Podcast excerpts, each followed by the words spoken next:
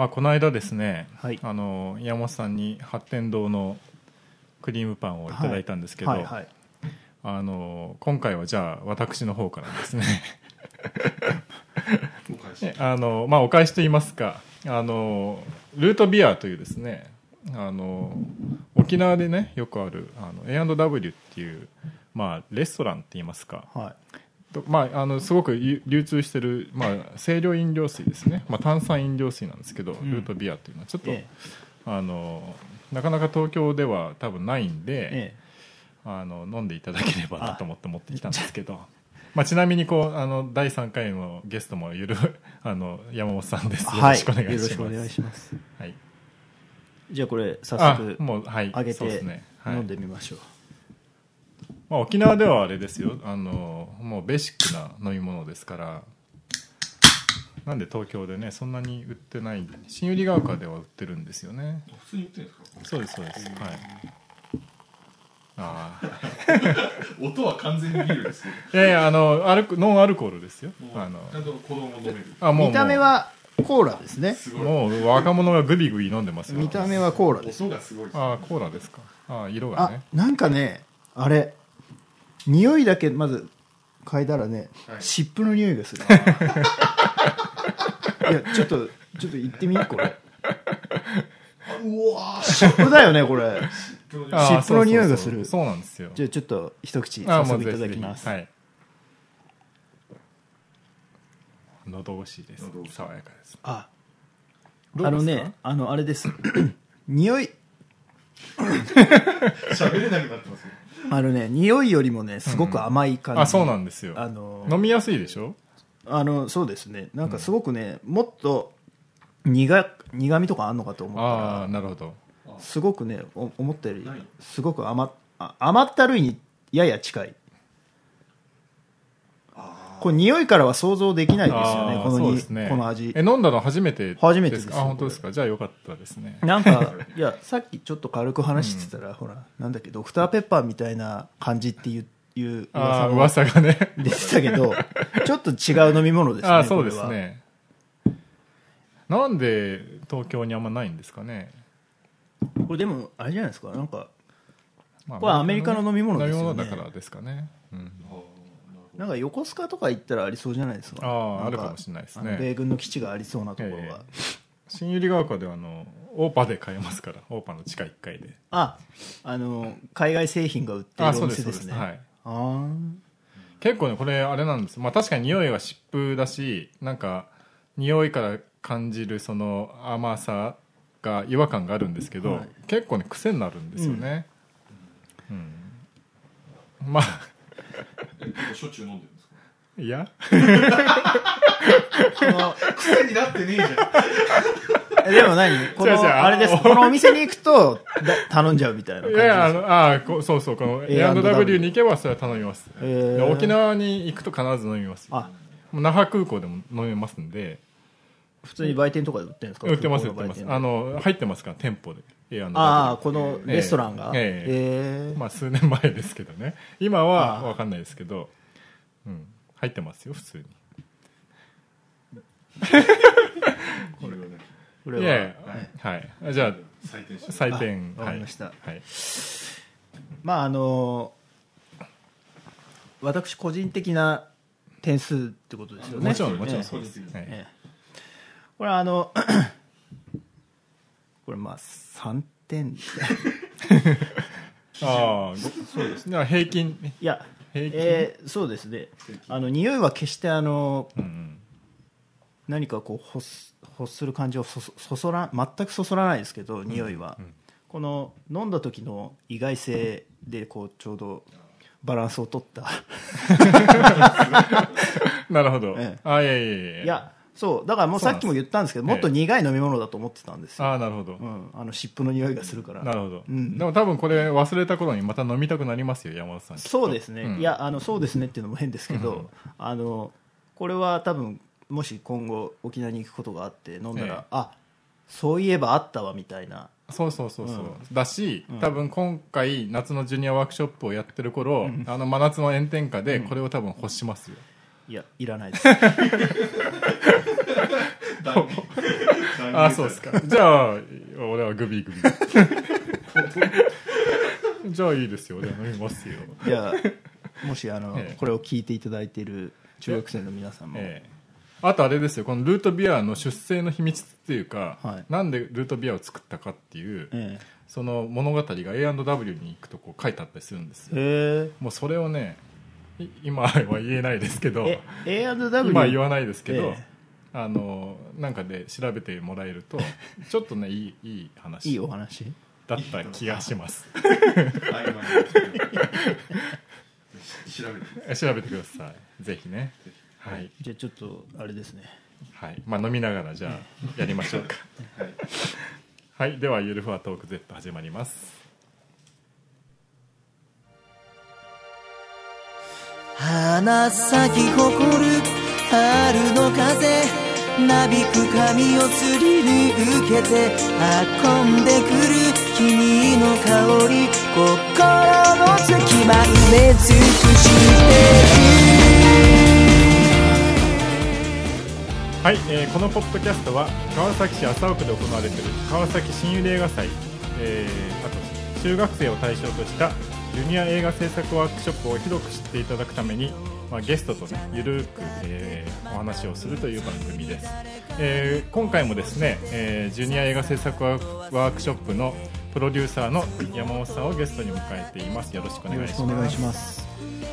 まあねこの間はあのいろんなお話をまあちょっとはい。ジュニアとは関係ないお話をしてね。終わってしまったので、まあ、今回は、まあ、ジュニアのこともね聞きながら、まあ、いろんなお話をできればいいと思うんですけど、はいところで山本さんなんかあのキュンタって知ってますか？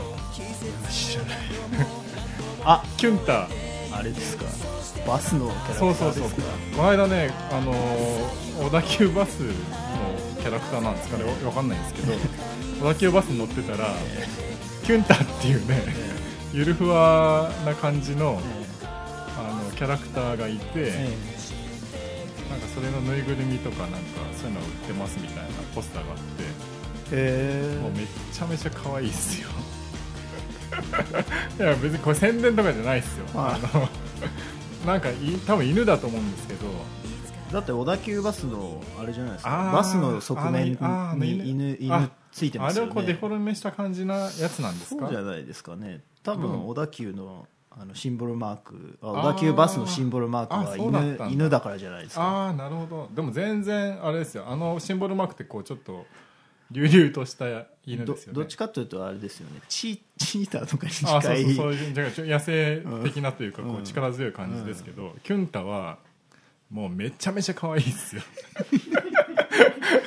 いや40過ぎのおっさんが言うのもなんですけどいや。僕はあの、まあ、昔ポメラニアンをねこう飼ってたんですか？ちっちゃい犬を飼ってて、まあ、めちゃめちゃ、まあ、今はちょっとなくなっちゃった、すごい残念なんですけどいや犬がめちゃめちゃ好きなんですよ、はでまあキュンタを見たら、ええ。まあ、犬かなんかキツネか分かんないんですけど このなんかあの鼻とこう口の感じっていうんですか？こうちょっとこうな長くこう出出てる感じ、はいはい。犬独特の、はいはい。もうあれがなんかねめちゃめちゃかわたまらない。たまらない可愛さだなと思ってなんかポメラニアンを思い出しちゃったりとかして。うん。え犬飼ってたのはその一一匹だけだったそうんなですか？んですそうなんです。えそれ実家で飼ってたんです実か家にいた時に飼ってたんですけど僕はなんか映画の撮影で北海道に行ってるええ。間にえ亡くなっちゃってて、ななな亡くなる瞬間ってええ。えあの立ち会ってればなんか、受け止められるっていうか、あね、でもなんか自分は撮影で行って帰ってきてその事実を知ったからなんかその不在の感じっていうあか、そういうのがちょっと感覚としてないんですよね。まだどっかにいそうな気がするってことですか？そういうのがねなんかあったりなんかしてキュンタを見て。キュンとは全部押しますね。いやいや。なんかあーなんか犬犬いたなみたいな何の話？いやいや切ない話じゃなくていやかかわいいなと思って。ああいうだからあれですよ。新百合映画祭だってだってシネマウマってあのね。そうです。あれいつからですか？あれは僕は2002年にスタッフになった時にはもういましたね。ああ。のキャラキキャラクターとしては。新百合映画祭はこ今年で20回目。20回目ですね。その1回目からいたんですいやかね1回目はいないですね。あのうーんな3回とか4回ぐらいじゃないかと思いますけどね。だからもうせ第1回目が1995年に映画祭が始まりましたんではあは3回だとすると98年とか99年ぐらいにはいたんじゃないかな。山本さんはあれですか？その第3回からってこと？いや映画祭でいうと第8回ああジュニアと映画祭とどっちが最初なんにえ入ったんですか？山本さんの参加の。あもちろん映画祭のスタッフとして入ってあそうなんでもちろんそその時にジュニアを担当するかどうかはまあ各々の意思できそのうんやりますとかやらないですとかっていうふうに決まりますからいあの入った年はねなんかちょっと様子見だったんですよ自分がね。そのなんかどどういうどういうものあをこういろほ他にだから例えばなんか、まあ、ホームページを作るチームがあったりとか、はいはい。あとは、まあ、パンフレットを作るチームがあったりとか、うん。うんまあ、いろいろあるわけですよね、はい。映画祭の中に。だからあんまりなんかこれもあれもやりますっていうと多分なんか、まあ大変ですもんね。うん大変っていうか、うん。まあわ分かんないから、うん。まあ、人とりあえずその時はねなんかホームページを作る班に入ってへでー。あとはうーんと周り周りのなんか話を聞いたりとか。あとはなんていうんですかね野外上映会とかそういうのはあの全員でやりますか？らどどの班に入ってても、はいはい。だから野外上映会やって、まあ、10月の秋のあの、まあ、当時ワーナーマイカルシネマでやっていたやつとかは、まあ、普通にあの運営のスタッフをやりましたけど、新百合映画祭っていうのはどういうその全体のなんていうんですかね。どどんな仕事があるんですか？まあまあジュニアももちろんそうですけど、はい。全体で、まあ、ジュジュニアとか野外上映会とか、あとなどんなのがあるあるんですか？なんかいろいろいろありますよねなんか。あのチラシとかパンフレットとかをこう作るチームがあったりとかですね、はい。まあパンフレットなんかはだから本当にあのどっかの雑誌の編集をするような人たちと同じように、まあ、構成構成で何回もこう書いては書き直してっていう、うん、だあのなんでしょうか。どういう内容のものにするかとかっていうのはまずそこから今年のパンフレットのこう、まあ、企画会議みたいなのを多分するしてるんだと思うんですけど、うん。うんそういうのとかね。あとチラシはだからパンフレットよりももっと早くあのことを進めないと、うん。あの配れないですから、はいはい。うん。だから、まあ、そういう こうデザインを考えたりとか記事を書いたりとかっていう風な、まあ、チラシとかパンフレットとかみたいな人たちもいますし、あとは、まあ、あとはだからバリアフリあー。の皆さんとかがいますあ、はい。よね、バリアフリー上映ってどどういう活動なんですか？バリアフリー上映は、はあの目の不自由な方がいはい。映画を楽しむとかああと耳の不自由な方が映画を楽しめるようにするっていうことがまあお大きなところですけどだからあのまず耳の不自由な方には例えば、えー日本映画だったらそのセリフみたいなもの何を言っているかっていうのをこう字幕で出すんですよね。でそれをだから映画祭の時に上映する作品で、まあ、全部ではないですけども、まあ、1作品か2作品ぐらい、うん。そのセリフをこう書き起こしてそしてそれをこう映像の編集ソフトみたいなので全部打ち込んでいくっていう作業があったりとかね、あとは耳のあ違う目の不自由な方に向けてはあの副音声をつけるっていうことですね。うん解説みたいなのを誰かがして。そうですそうです。あだからあの例えばなんていうんですかね「誠扉を閉める」あとか、うんそういう、うんそういうよようなのをいいちいち全部どういう描写でやってるのかっていうのが分かるように、うんそれをそのバリアフリーのその上映会のスタッフがこうやって喋ったりとかするんですか？そのプロの方を呼んできてやるんですか？今はねあの多分、えー映画祭の関係するスタッフだけで作ってますけども。すごいですねそれって昔ははい。そういうなんか副音声を作るようなあの、まあ、サークルなのかな？ちょっとうん。僕も詳しくは分かんないんですけどそういう方たちにちょっとアドバイスをいただいたり指導していただいたりとかっていうことはあったみたいですけてどね。でそれでまあ習得して、え今はそのまあいいわゆるその市民の方々がやってるってことそうですね。だからその作るあ今はだから映画祭とかで流すものの制作をしているような人たちはうん。あかなり映画祭でも長い期間そういうことに携わっているのでうん。そうですよね。だいぶあのそういう知識はかなりあるんだと思いますけどね。すごいですね。プロ、まあ、いわゆるプロじゃないっていうことでしょ？いやもうそれは結局おのおの別の仕事をしてたりとかしてそういう時には集まってっていうことだと思いますけどそれを年に1回ですか？その新新幽霊映画祭の時にやったりする。し映画祭には必ずそういうのがありますけど。すごいですね。なんかそう考えるとジュニアも頑張りましょうね。まあジュニアもねだってほら、そのまあ、山本さんもそうですけどそのはい市民ボランティアさんっていうか、はい。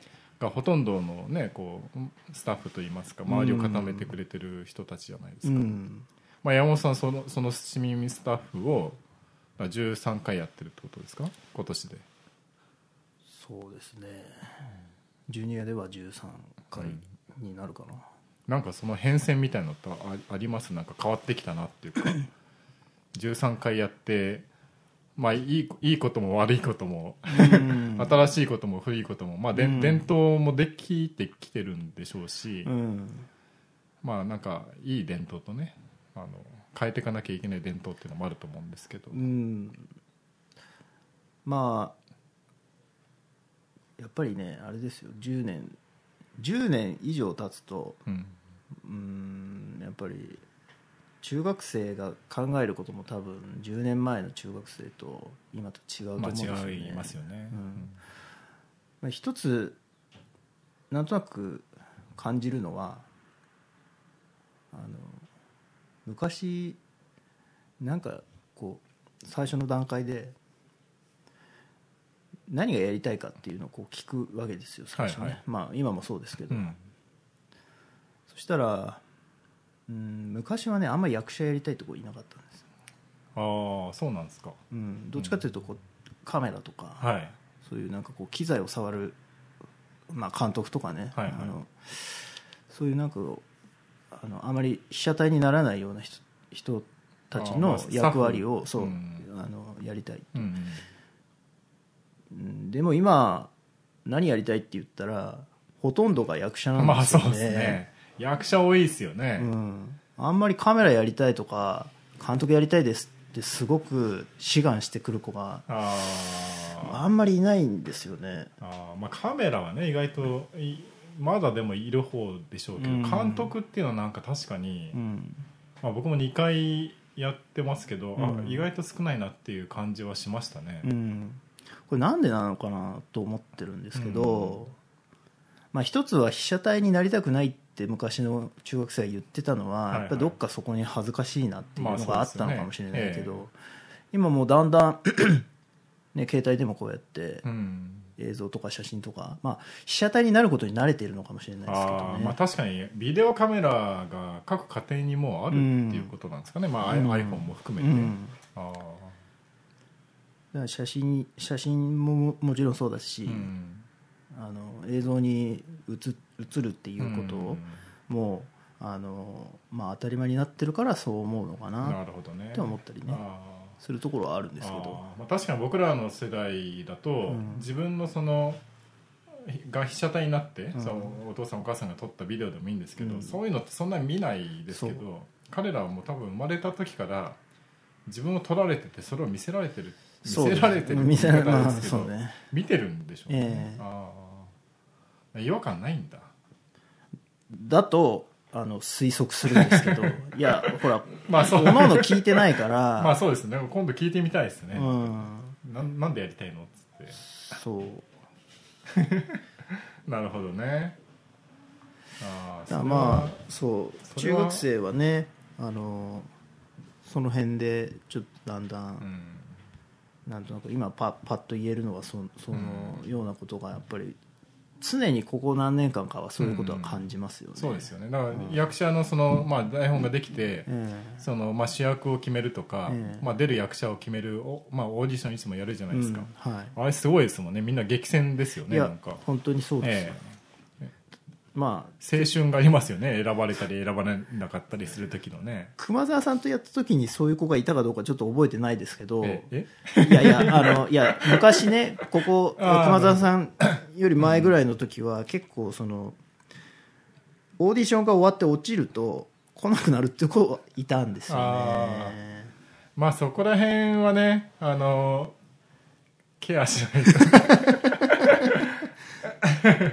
いやいやあまあそうね。そういう子もいるかもしれないですよね、うん。ちょちょっとあの広報としてまずかったら切っとい。てくださいいやいや違うんですよあのいやいやあのまあ俳優やりたいとか監督やりたいとか、うんまあその自分がねやりたいものをやれるっていうのもが一番いいんだけど、うんまあまあやっぱり、まあ、だと言っても、は監督と、えその役者っていうのはやっぱ人人気があったりするじゃないですか、えはいはいまあねえだけどほ他の、まあ、なるべく、まあ、このワークショップは、まあ、何でも全部ややら、うん。やろうよっていうやつで、まあ、意外となんか最初は監督かなと思ってた子えが、えなんかカメラをやってみたらカメラマンになりたいっていうふうに思う子って結構いるじゃないですか、はいはい。終わった後に、ええあ自分は機材が好きだったんだっていう、まあ、そういうきっかけをねなんかそのそこで役者に落ちたから来なくなるっていうことで、うん。潰してほしくないっていうか、うんうんうんじ自分で諦めてほしくないって思うんですよ、なんかもったいないというかうん。まあそれはねあの役者ができれば一番いいんだろうけどうん。もっと違う角度からいいろんなものがあるんだぜっていうのはまあ知ってほしいなっていうのはありますけどね。うん。あのいや結構うんなんていうかな。ここに来るきっかけ、うん。うんあのここにジュニアに参加するかどうかのきっかけも、うん。なんか親に言われてうん仕方なく来ましたみたいなことを自己紹介で言う子に限って最終的にはうん。すごくフィットして、うん。もう皆勤賞みたいなのとか、だから中学生の皆さんがね、うん。あのなんか別に面白くなさそうだなってうん。意外に思ったものがうん。自分には合ってるっていうことは、あのあるかもしれない。いやそれはそうですよね、うん。だってまだ中学生だもんっていうね、うんそうそう。ん。可能性がねまだいろいろあるあるっていうかし知ってほしいですよね、うん。まあねここに来たら意外に映画面白いっていうふうに思えば、うん。高校行って、うん。大学もそういうふうなね、うん。映像の大学。まあどいろいろありますまあから、いろいろありますからね。ええ。いろいろありますいろいろありますから まあ別にまあそうですね。うん。なんなんか一つまあ自分がこれ得意かもって思う、なんていうんですかぶ武器じゃないけど、うん。まあ自信までいかなくていいんだけど、うん。なんかちょっと武器だなって思えるものが一つ気づいてもらえればそれは嬉しいかなっていう気がしますけどね。うん。まあそれは別に高校になってなんか野球がやっぱ面白いと思ったら、うん。それはそれでそっち行っちゃってもいいと思うし。結局それそこで分かったわけですからね、それは、うん。まあ、そういう選択肢をねこっちはこういろいろこう投げてあげることができればいいなとは思うんですけど、まあちょっとあのまあ変な言い方ですけどつまみ食いしてみて、うんうん。それでまあちょっとあんまりねあの合わないなと思えば、うん。そういう方向じゃないあの進路にい行くっていうのもありだし、うん。でそういう意味ではあの さっきの中学生の、まあ、と特徴みたいな話にちょっと戻ると、はいはい。女の子はねよく来るんですよ。応募してくるんですよ。あでも男の子はねあのなんだろ応募してくる子は大体あの割と 時間に余裕がある子っていうか、うん。あんまり部活熱心にやってるわけでもなく、ん。まあ、習い事もそんなに 熱心にやってるわけでもなく、うん。まああの週に何回か塾には行ってるけどみたいなうん。子は多い。うん。あの女の子はね何ですかね。なんかあれもこれもやりたいっていう感じがあるのかもしれない女の子の方ですねがなんかこういっぱい同時に興味を持てるっそていう感じなのかな。ういやだって部活やって週何回習い事行ってあと塾も行って、うんうんでもなんか親を説得してこれも参加すするっていう子がね、うん結構多いなと思って、うん。まあなんか男の子ってなんかこれって決,、ま、決めたらそれだけうん。に熱中するうん。感じは確かにあるかもしれないですよね、うん。あるいはあれですね。なんかこんなの別にかっこよくねえよみたいに思う中学生ももしかしたらチラシを見て思ってる子もいるかもしれない、まあね。人それぞれだから。ちょっと広報的にあれだったらカットして まあでもまあなんていうのかな、まあ、た確かにそのまあ文文化系のものっていうのは、うん。その野球とかねサッカーとか、うん。まあ、運動バスケとかね、うん。まあ、そういうスポーツものから見ると、うん。まあ、ちょっと確かに地味に見えたりね、うん。することあるあるかもしれないけど、うん。まあ映画は結構、うん。まあずっと立ってるし現場はね、うん。まあ、動きもあって走りもあってって結構体力も必要だったりすることもあるし、うん。まあ、スポーツまでいかないけど、うん。まあ、チームチームプレーが多いんで、うん。まあそんなに地味じゃないんだけどね本当はね。いやね、うん全然地味じゃないですよね、撮影の様子とかはね、うん。で昔の担当してもらった指導の講師の人は体育会系文化部ってああなるほどね、うん。言ってたことありうんますけどね、言えて妙だなと、うんうん。えーでは、えー曲を紹介しましょうか。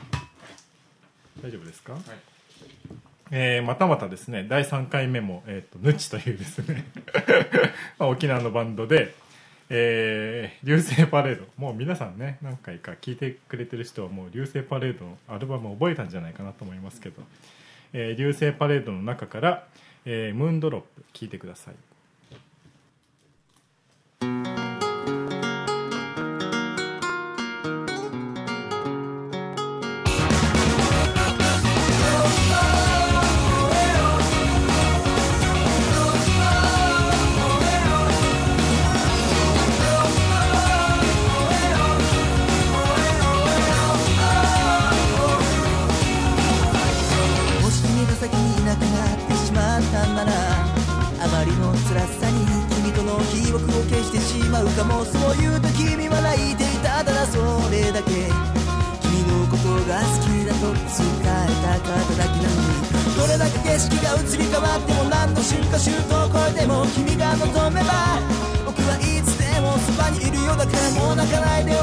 の涙を喜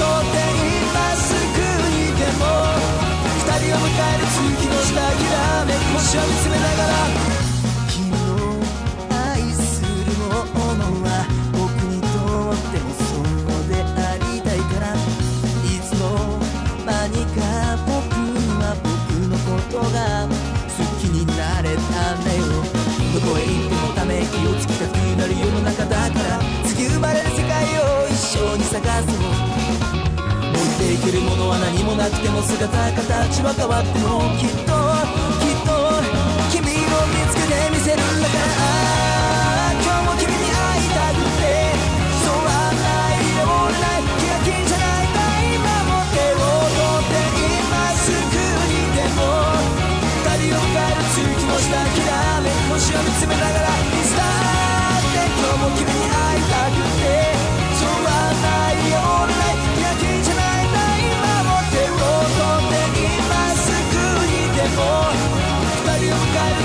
した諦め腰を見つめながら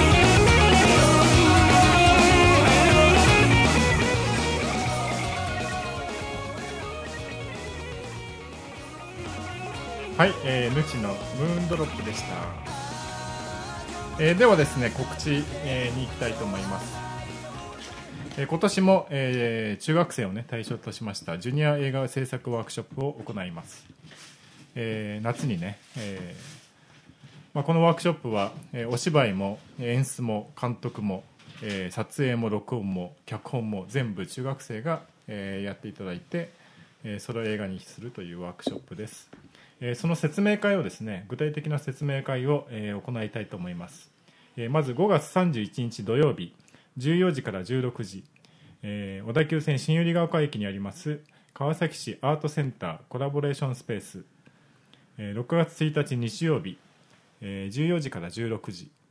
これはあれですね南武線の武蔵小杉駅にあります中原市民館第2会議室。6月7日土曜日14時から16時、えー同じく新百合ヶ丘にあります川崎市アートセンターコラボレーションスペース、えー6月8日日曜日10時から12時、えー新百合ヶ丘にあります川崎市アートセンターコラボレーションスペースで説明会を行います。もしですね映画作りに、えー興味のある中学生がいらっしゃいましたら、えーこの説明会にぜひ、えーお越しいただいてですねいろいろと映画のお話をしたいと思っています、えー詳しくはですね、えーホームページを見てください。急に音楽が鳴りましたが。えーホームページ、えー http コロン w、えースラッシュスラッシュ、えー j なんか急に